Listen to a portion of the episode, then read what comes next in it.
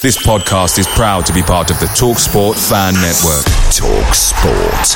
Powered by fans. I'm Sandra, and I'm just the professional your small business was looking for. But you didn't hire me because you didn't use LinkedIn jobs. LinkedIn has professionals you can't find anywhere else, including those who aren't actively looking for a new job but might be open to the perfect role, like me. In a given month, over 70% of LinkedIn users don't visit other leading job sites. So if you're not looking on LinkedIn, you'll miss out on great candidates like Sandra. Start hiring professionals like a professional. Post your free job on linkedin.com/people today. The Talksport Fan Network is proudly supported by Delivery, bringing you the food you love. McDelivery brings a top-tier lineup of food right to your door. No matter the result, you'll always be winning with McDelivery. Order now on the McDonald's app and you'll get rewards points delivered too. So that ordering today means some tasty rewards for tomorrow. Only via app at participating restaurants. 18 plus rewards registration required. Points only on menu items, delivery fee and terms apply. See mcdonalds.com.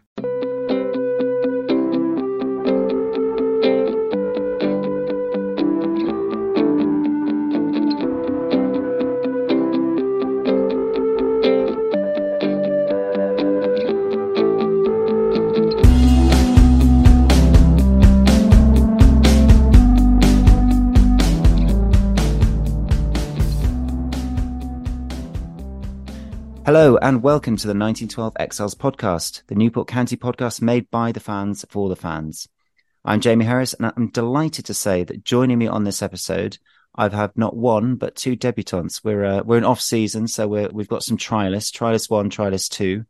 Um, but first of all, uh, we will give them their actual names. We're we're not doing a pre-season friendly here. Uh, first of all, we've got uh, Dan Grace. Dan, good evening. Hi, Jamie.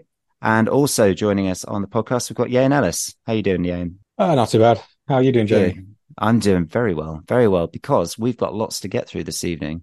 Um, there's been so much going on um, over the over this uh, summer, over this June. It's the probably the busiest June the club has had in quite some time.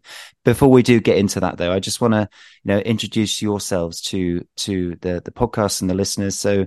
Dan, like when when did you start following the county, and and um, probably the more important question to us fair weather supporters, why? So it started really um, early 2000s. So the first football game I went to was when Wales beat Italy at the Millennium. And I was got I got really hooked on it then. Obviously, thought football was going to be amazing watching Wales beat Italy 2 1. Um, and then I just wanted to go watch some more football, basically. So my uh, my dad and my grandfather took me over to watch County, the local team. Um, and then it just grew from there, really. So a few less people at um, at Spytty Park in those days, and there was there were at the Millennium Stadium that night. But um, yeah, you get hooked, don't you? Yeah, well, you get hooked if that's your first football game that you've attended. That's absolutely incredible. Uh, what a story. And Ieuan, uh, welcome to the pod. Um, yeah, when did you start following the county? Probably early to mid 2000s when it's when Wimbledon were in the Conference South. And I thought, Wimbledon, they're a fan owned club. If they can, if they can win it, so can we. And then we went and won it. And I thought, oh, this football game's easy.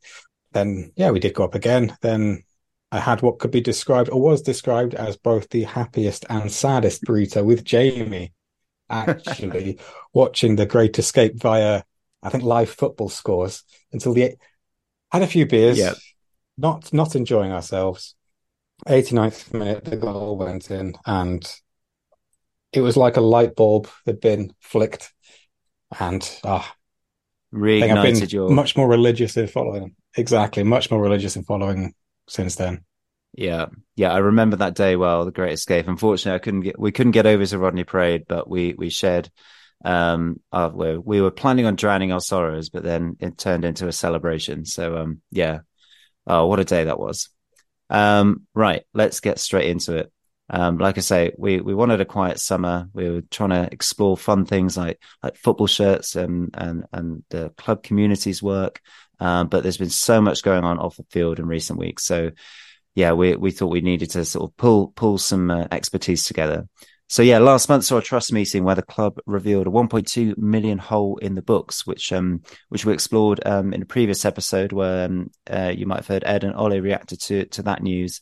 And then since then, there's been another trust meeting and the club AGM to sort of examine what might happen next. And then the same week, it, um, David Buttress, uh, he took over the Dragons and, and Rodney Parade or, or Nets plans to, um, which could, you know, have ramifications. It could be good news for, for County, but it's a whole extra dimension of intrigue. It's really like fascinating stuff. Now, Dan, you were at the trust, you were at both of those trust meetings, weren't you? That's right.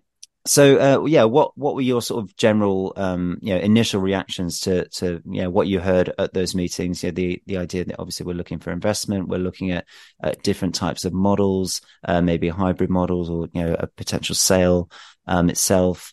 Um, yeah, what is your sort of gut reaction? Did you come out of those meetings kind of uh, in a sort of buoyant mood, or were you concerned? How are you feeling? Um, I kind of got uh, two sort of they, they, felt like two very separate meetings to me. So the first one, um, I think that Ed and, and Ollie covered in uh, a previous episode. That one, you know, pretty shocking, really. Um, it was pretty surprising to see those figures laid out right in front of you. Um, yeah, and, and there were some really tough questions asked to the board there. I, I think they were probably probably fair. They needed to the, the questions needed to be asked. It was quite a um, it was quite a difficult atmosphere in the room that night. I, I, I felt um, but then coming into the second the second meeting, um, obviously the one that's happened more recently, um, there was kind of quite I felt like quite a bit of a change in in the atmosphere in that one. It was more um, now we know the situation.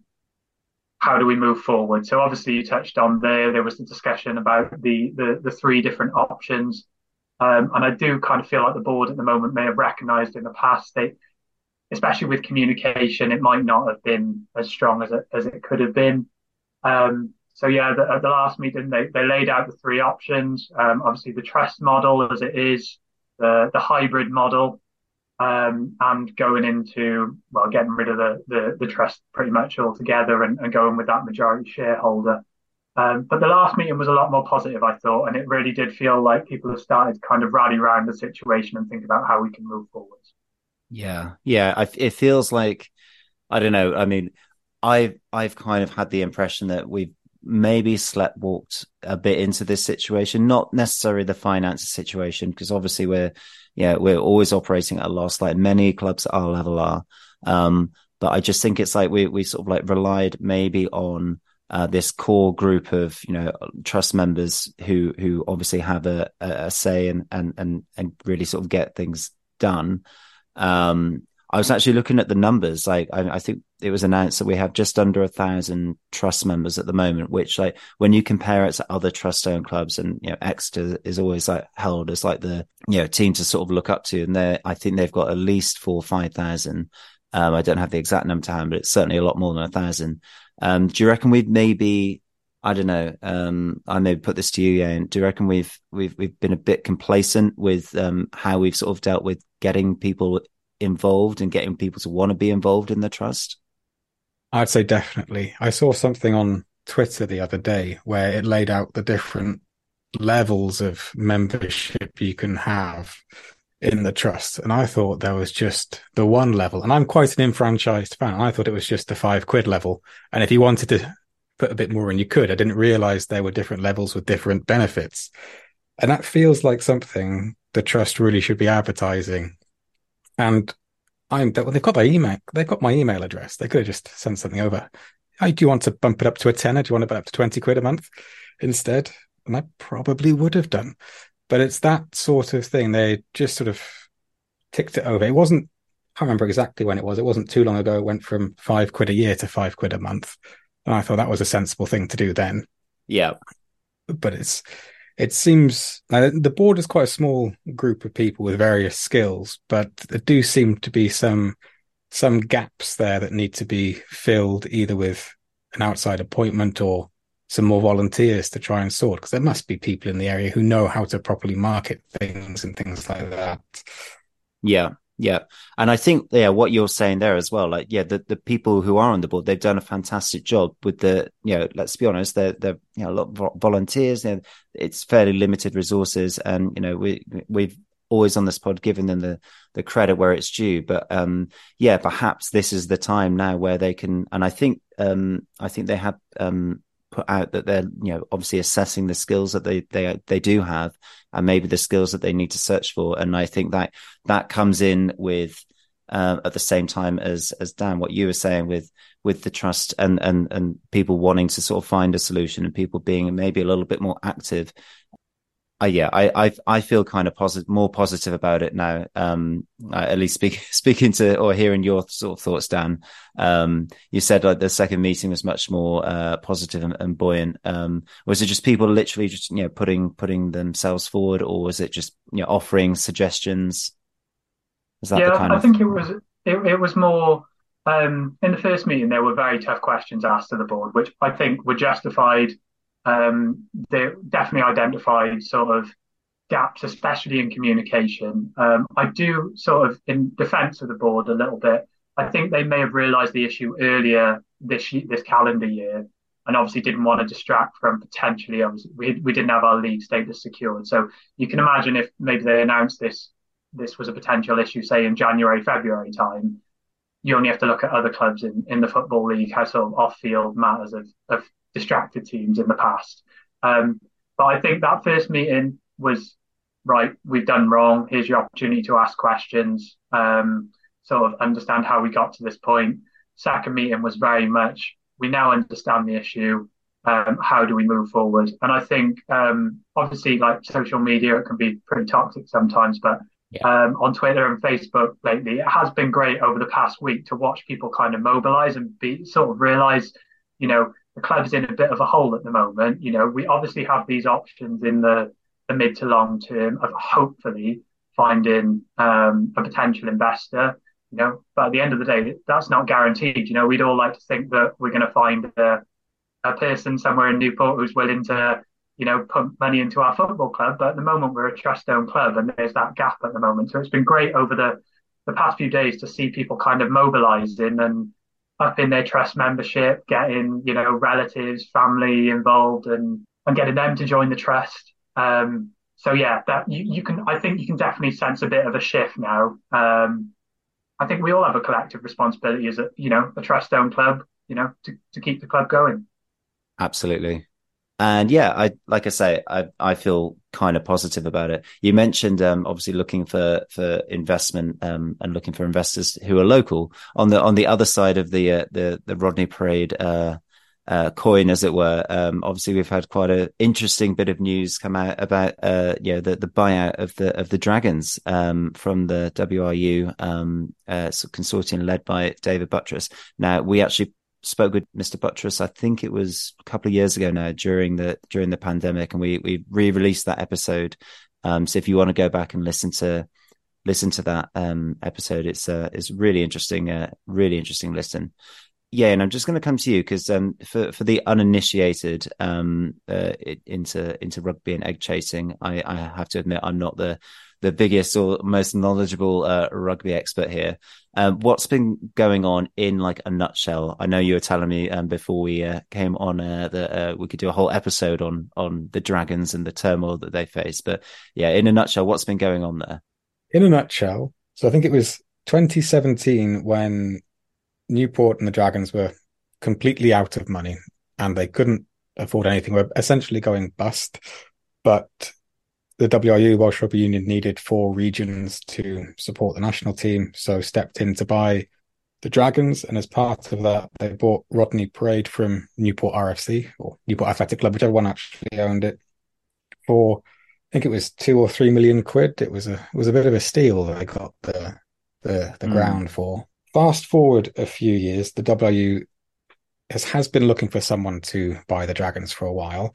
I don't know why it's taken this long to sort out, but the WRU had have had some issues of their own to run over those. They've not invested wisely. Whole hoo ha about the board, um, but they seem to be sorting themselves out a little bit over time. And as part of that, they finally sold the Dragons. And I think it's good news that they sold the ground or in the process of selling the ground to David Buttress and consortium as well, though details of who is in his consortium is a bit short in terms of terms of details. But I did see a tweet from David Buttress saying that his dad, who's a big county fan, wouldn't let anything bad happen, otherwise he'd be disowned. So I'm reasonably confident that that is going to be a good move, and I wouldn't be surprised to find out if with this new long term lease they're going to negotiate with uh, to use Rodney Parade, that there isn't some kind of you can have it for a peppercorn, but I get X shareholding or something like that arranged in the background because that's that's what I would do. Um, but then I'm not the runner of a very successful business, so uh, I think that would be a nice thing to do. I think I've spoken before to you, Jamie, separately about if we won the Euro Millions, what would you do? And my if I won the Euro Millions would be by the Dragons, by Rodney Parade, by Newport County, maybe build two stadiums next to each other on the on the cabbage patch next to it, or something like that. So there's less pitch issues. This is money unlimited, obviously, but I think um, a guy like David Buttress, clearly a successful businessman, knows what he's doing, wouldn't wouldn't do this without some kind of backing. And Newport County being a successful club is a very good revenue stream for the stadium he's just bought. So overall, I think it's a good thing yeah, you could think in the back of his head maybe if there's maybe there's a phase two that he's not told us about um, that he's sort of eyeing up. Um, but maybe it would you know bring in those two clubs together under like an umbrella ownership. Maybe that would make it a more um, attractive proposition for for any future investment. Um, I don't know. I mean, does that excite you, Dan, at all? Like the the potential idea of like having this Newport community sports complex um, yeah, with two professional uh, sports teams there.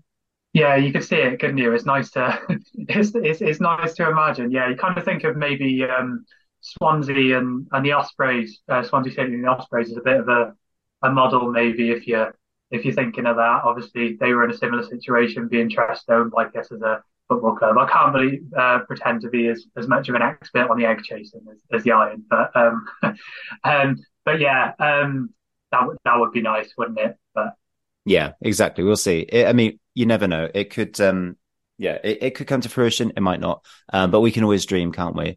Yeah, and also, um, yeah, the the, the potential, uh, you know, under one ownership, uh, two clubs. It could mean things, um, other efficiencies on things such as you know the ticketing elements, the finance element, the the club shop element as well. Um, so it could be um, a more enticing proposition than than you know maybe a, a, another unknown uh, investor. But um, I'm sure we'll just take what we can get right now. I think that last point you were making, Jamie, there regarding um, regarding future ownership as as a whole, just kind of highlights how important it is that whatever decision is made going forwards, that if we bring some sort of external investment on board, that it is really carefully considered. Um, obviously, at the moment, we have a lot of control over our club being a, a trust-owned club, um, I know the communication has not been the best over the past the, the past probably couple of years, but obviously, if we get an external investor come on board, um, it's in, it could be entirely their prerogative whether they communicate with us or, or whether they don't. So, um, obviously, we're just thinking, you know, in regards to um, the, the, Dragons and, and David Buttress. You mentioned a vision there, and it would be great if any potential investor has that sort of vision going forwards for County because I think that's really important that although mistakes have been made with the trust model in the past, we can't just accept anyone into our club. You know, it needs to be the right investor for Newport County and it needs to be someone, if they're going to come on board, who's going to add value and, and take the club forward and, and hopefully progress us. Yeah, yeah, I'd agree with what Dan said there because we've we've seen what an unknown American investor can do to Newport County Football Club in the past. So let's be careful. Yeah, I think that's a very valid point.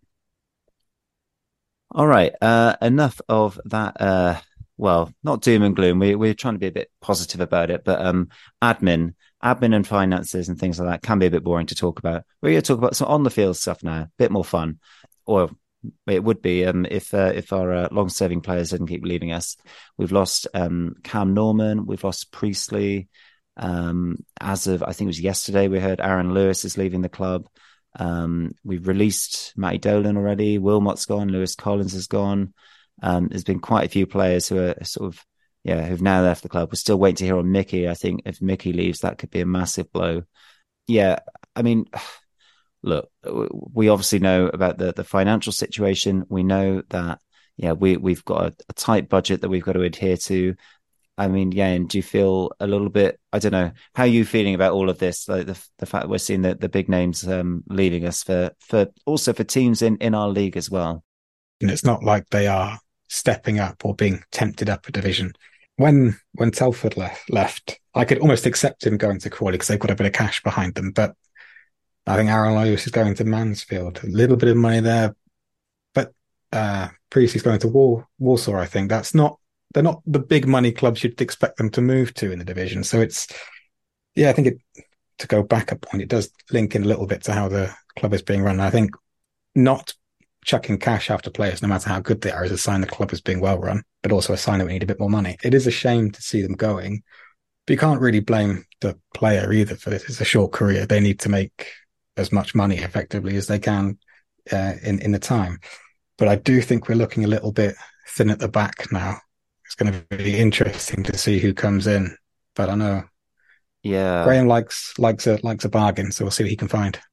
Yeah, um, is I mean, Dan, is that where your concerns lay as well? Um, the defense side of things. Yeah, yeah. I, I don't think the midfield's looking too bad at the moment. Um, obviously with with Charles who signed in January, Morris, um, still got Scott Bennett there, who I think is going to have a big big role to play this season with, especially with the leaders who've left. Um, Wildig, hopefully, he could have a big season for us. But at the back, we are looking particularly light at the moment, um, especially right back. Um, at the moment, you'd like to think that um, obviously we we, th- we hope that Harrison Bright's got plenty of potential, and it's nice to see someone coming through. But I, I think he's pretty much our only out and out right back at the moment. So um, yeah, uh, right back and and um, and centre back especially, I think we're looking a little bit light. Um, potentially up top as well. Um, I know we supplemented in January, getting the the loan signings in with with Kavanagh and McNeil. Um, hopefully Zanzala start uh, fit for the, the start of the season, but um, we are looking a little bit light up top as well. So yeah, I think at the back and, and up top we definitely need a, a couple more in. Yeah. Right back's such a funny one, isn't it? Because we over the years we've either had this like ever present who's been like incredible. I'm thinking like uh you know Liam Shephard uh you know recent years. Um and then you know going back and further than that, I think uh, we had Jackson there for for a while and he moved up the leagues. Um, but it's either that or it's just square peg round hole, like Robbie Willmott playing at right wing back or something, or yeah, moving a, a centre half out there or or something. So yeah, I think this is this is going to be the year where we're struggling with a right back unless we can find this incredible talent or Harrison Bright is ready for for League Two action, which um uh, having not seen much of him, I'm not sure he is, to be honest with you. I, I do think right back, especially when you look at the way we played last season, I mean, the amount of goal kicks that Day and Townsend used to try and aim at, at Cam Norman, he was, he's quite unique in being such a, a tall fullback. Obviously, we're so used to sort of smaller fullbacks. He was such a good outlet for us to kind of hit those dead balls. Um, you know, it was a big part. You know, wins the flick ons. He won so many fouls for us in, in dangerous positions. Cam Norman was such a unique player for us that I do think that's going to be something that's that's quite difficult to replace. Yeah, and he chipped in with a few goals as well. Um, like I, yeah, I think well, the last game I was at, Gillingham, he got one of the goals, um, which is fantastic. Um, but yeah, and uh, I think we're also maybe missing uh, a bit of his sort of wind up antics as well. Um, I think we're going to have to rely on uh, James Clarke to do that, aren't we? To to be the wind up merchant of the side. But yeah, Dan, you mentioned like you feel like we're we're looking all right in midfield. Um, that kind of brings us on to some of the newer signings that that, that we brought in. Um, obviously, I mean, we we did bring in a, a, a, a centre half, Kyle Jamieson, um, who um, is not the New Zealand fast bowler. But yeah, in midfield, we've got uh, Bryn Morris, who's sort of come over. Uh, we've got uh, Nathan Wood as well. Um, how are you feeling about about those signings in particular, um, and how they'll maybe complement the likes of um, Bennett and Charlesy? Uh, Nathan Wood, I find quite exciting. It's interesting that we're starting to, you know, more and more look at the the Welsh Premier League as a as a kind of I don't think there's too many other clubs in League Two who are really looking at that that market for players. But obviously Priestley came from there and has, has served us really well. Uh, Will Evans, um, he's done really well. So I think it's you know Nathan Wood. I, I don't think we can expect too much of him straight away. He's got to adapt to, to the football league a little bit. Um, but hopefully that's another one that could come good for us. Maybe we should be utilizing our connections with these Welsh League clubs a lot more. Um, just, you know, obviously because nobody else is right now. I think we should.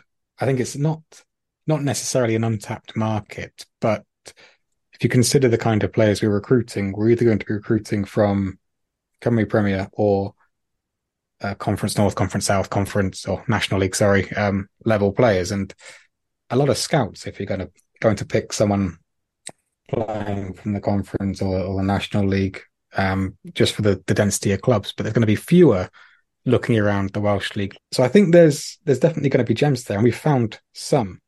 Uh, and I think we'll, we'll find more gems more frequently. I think we will find some decent amounts. It's going to take a few punts, I think, and some won't pay off, but that that's the nature of it. Yeah, and of course, uh, yeah, the other the other the guy we uh, got through is James Waite as well, who um, I still feel he's waiting for his breakthrough season, and Will Evans. Um, there's a load of them. I think I think Will Evans is going to have his breakthrough season next year. Um, I I want James Waite to do well, but I'm I'm just a little bit concerned that he's maybe not quite got the you know what what we need at this level. Um, don't know what you think about that, Dan. Well, it's it's interesting. Obviously, talking about next season, um, you got two players there. Will Evans, I know when he played in the Welsh leagues, he was a left winger. James Waite, um, I know played off the right.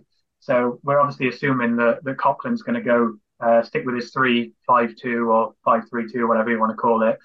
But um, those players, they, they give us options, you know, to to potentially move to a a four three three or a four two three one, something like that.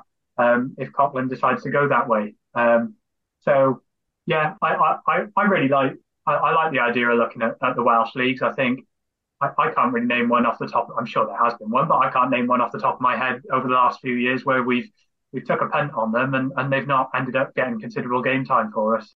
Absolutely. So what about some of the other signings? We've got Bryn Morrison from Grimsby and Matty Bondswell, a defender in on loan from Newcastle. Um, Bryn Morris, um, I know he's not. Uh, I don't think he's played above I might be wrong, but I don't think he's played above 30 games in a in a season um, for quite a while. Um, so if we can keep him fit, he could be a good signing for us. But I think that's that's going to be um, the main thing. Um, Bondswell is the one that kind of excites me. You'd like to think. Um, I think he, he was he, he spent some time at Leipzig. I know he got some caps for the uh, the England youth sides. Um, he went on loan to Shrewsbury, I think, last season. I know he couldn't get a game, but you'd like to think with with that pedigree, there must be something about him, and hopefully he can maybe be a bit like Adam Lewis was down that left flank for us. But I mean, it's part of fun of League Two, isn't it? You never really know until um, first day, I guess. Yeah, yeah. I was actually going to say I was uh, uh, I put the, some questions to the, to the uh, other chaps from the the 1912 Exiles pod, and uh, uh, our man on the, the uh, Northern Beat, Ian Street, he he's got a Grimsby mate, and he says basically Bryn Morris is exactly the person to keep it simple in midfield, competent and unspectacular, but does what he does well. Um, sounds a bit like Scott Bennett, doesn't it? Um, I think our, our issue, particularly last season, was a bit of creativity or lacking creativity in in midfield. So, um, yeah, hopefully the, the, the sort of more attacking prospects, um, yeah, maybe Charlie would be the, the one sort of like getting those getting those chances created. But really, it could be it could be the season defining season for big Omar Bogle up front. Yeah, he got a lot of goals last season. Yeah, and um, yeah, of, of what you've seen of, of Bogle, um, are you are you hoping he'll kick on? Are you hoping he'll he'll have his sort of breakout season? He'll be top scorer in League Two. He'll get thirty goals for us, and he'll take us up. Or, or am I dreaming? You might be dreaming a little bit the same way I was dreaming about David Buttress taking us over. I think he's going to have a good season, but it depends how we play him. There was a an assessment on this podcast, I think that I agree with quite well. There, when we played him as a big target man, that wasn't his game, despite being a big lad. We, when we play him as the creative attacker, he scores goals, and he started to get back into the swing of things quite nicely towards the end of the season. It's just, are we able to keep him well supplied? I think we will be able to, but it's whether we'll be losing games four three, uh, that kind of thing, with the, the lack of depth at the back. So I think he will have a pretty good season. If he has a pretty good season, it'll probably be his last season with us because that's the way these things work. Um, but I've got I've got faith he'll do a pretty good job. I yeah, I had a sort of lot of thoughts about Bogle um, at the back end of last season. In particular, the type of player that we would play. You know, we play that sort of like little little man in McNeil or Kavanagh running off him. I'm not convinced that's what he needs. I don't know what you think, Dan. Well, the kind of strike partner that that Omar Bogle needs to succeed. Yeah, it's, it's a difficult one, isn't it? Because um, I think, like like Ieuan touched on, you know, I think you've got to play him in the um, in the right way. I'm still quite hopeful that Zanzala, you know, he, he, he seems to have been so unlucky with injuries over the past couple of years, not just last season. If, if we could keep him fit, there was definitely something there, you know, between the two of them that they, they could work well off of each other. You kind of almost need someone, I think, to occupy the space for Bogle. Um, mm. Whereas sometimes it kind of feels like you're using Bogle as the person to occupy the space for someone else. So, yeah, um, it's, it's a difficult one with him. Um, I do think, though, to be fair, second half of the season, he really did seem to relish sort of trying to bring on those those younger players, um, and especially like I, I, touched on earlier with with us losing a couple of leaders. You know, I'm I'm quite um, negative about the Mickey situation. I think he's probably going to go, but um, you know, Bogle I think is going to have a big role in in being that. You know, within probably that leadership group, you're looking at Bennett, Clarke, Bogle. Um, so he's going to be a big player for us next season. But yeah, all about how we use him. Yeah, absolutely. Um, yeah, I think particularly the the young lads who who probably will get a little bit more game time, and that Kiban Rai as well is probably going to get a few more games. Uh, he got a, a couple of um, uh, sub appearances and a start at the back end of last season. Yeah, you're going to need that experience um, and that that leadership, and maybe that's what he needs. He just needs you know the responsibility um, of of that leadership. One area where we're certainly not short um, is in the goalkeeping department. Uh, as uh, Nick Townsend signed on for another, season of battling it out with Joe Day for for the number one spot. Um, uh, yeah, and were you surprised that he he signed on? Um, maybe this is going to be the other year, the season where he's he's going to start as number one again. I was a little bit because he's uh he's a decent League Two keeper. He's he probably shouldn't be on the bench as often as he is, but then Joe Day is also a very good League Two keeper and has had pretensions of being more than a League Two keeper in the past. So it's I don't know which one I would pick on any given day because when I've when I've watched games and well, one of them's made a mistake, you think, oh, Joe Day would have saved that, or oh, Nick Townsend would have saved that. But I also think it's a good thing to have two competent keepers keeping each other honest. Absolutely, uh, Dan. If you were if you were Graham Coughlan, who who you starting opening day? I think I think I'd probably go with Townsend just about, but I, would agree with you. They're both two solid League Two goalkeepers. We're quite lucky in that regard. I'd, I'd just like to pick one, to be honest. Though I, it kind of, I think it helps in in in defence. You know, having you know more of a settled back line, and and I, I just kind of sometimes think it, it it can't help chopping and changing all the time. I'd like just just one to be one to be picked. So I'm not I'm not too best on who, but I'd like us just to stay consistent with one for at least the first couple of months of the season. I think that I mean we've we've spoken before on this pod, but it really we feel it really kind of dents the keeper's confidence if um if you have one bad game and you get dropped. Um, obviously if you have a series of bad games, you can get dropped, but then of course you've had a series of bad games, which as a goalkeeper, if you do that, it probably costs your team points. So it's um yeah, it's a real um real difficult situation, and that's why um that's why Graham Coughlan's paid the big bucks to make these decisions. All right. Yeah, we we're going to leave it there. We will be back with um, future episodes before the season kicks off. As I mentioned earlier, we've uh, re-uploaded the David Buttress interview, which we did a few years ago. Yeah, we've got uh, another episode coming out in in a week's time. Uh, Ed was saying, and it'll be a welcome palate cleanser after the uh, recent doom and gloom, um, as Ed spent a few hours over at Rodney Parade last month chatting with the county and the community about the work they do uh, and hearing from participants in, in their Fit Fans program. Yeah, it's a really uplifting reminder of some of the the really excellent work the club support in the community. So so do tune into that. Um, but with all this bonus content, um, yeah, we, we've had to shell out a bit of extra for, for hosting these uh, excellent pods for you this month. Um, so if people do want to chip in towards the cost, there is a link in the show notes to our uh, Ko-fi account, ko.fi accounts. Um, where you can just throw in a quid or two towards our running costs. Or if you're interested in being sponsor of the pod next season, we'd love to hear from you. Uh, you get a mention in every episode, regular social media plugs. Our DMs are always open, so do reach out um, if you're interested in that. But until then, it remains me to thank very much um, to both of our debutants, Dan Grace and Ieuan Ellis. Really appreciate you coming on uh, and sharing your views on everything that's going on at the club. Uh, but yeah, until then, as always, everyone, keep it county.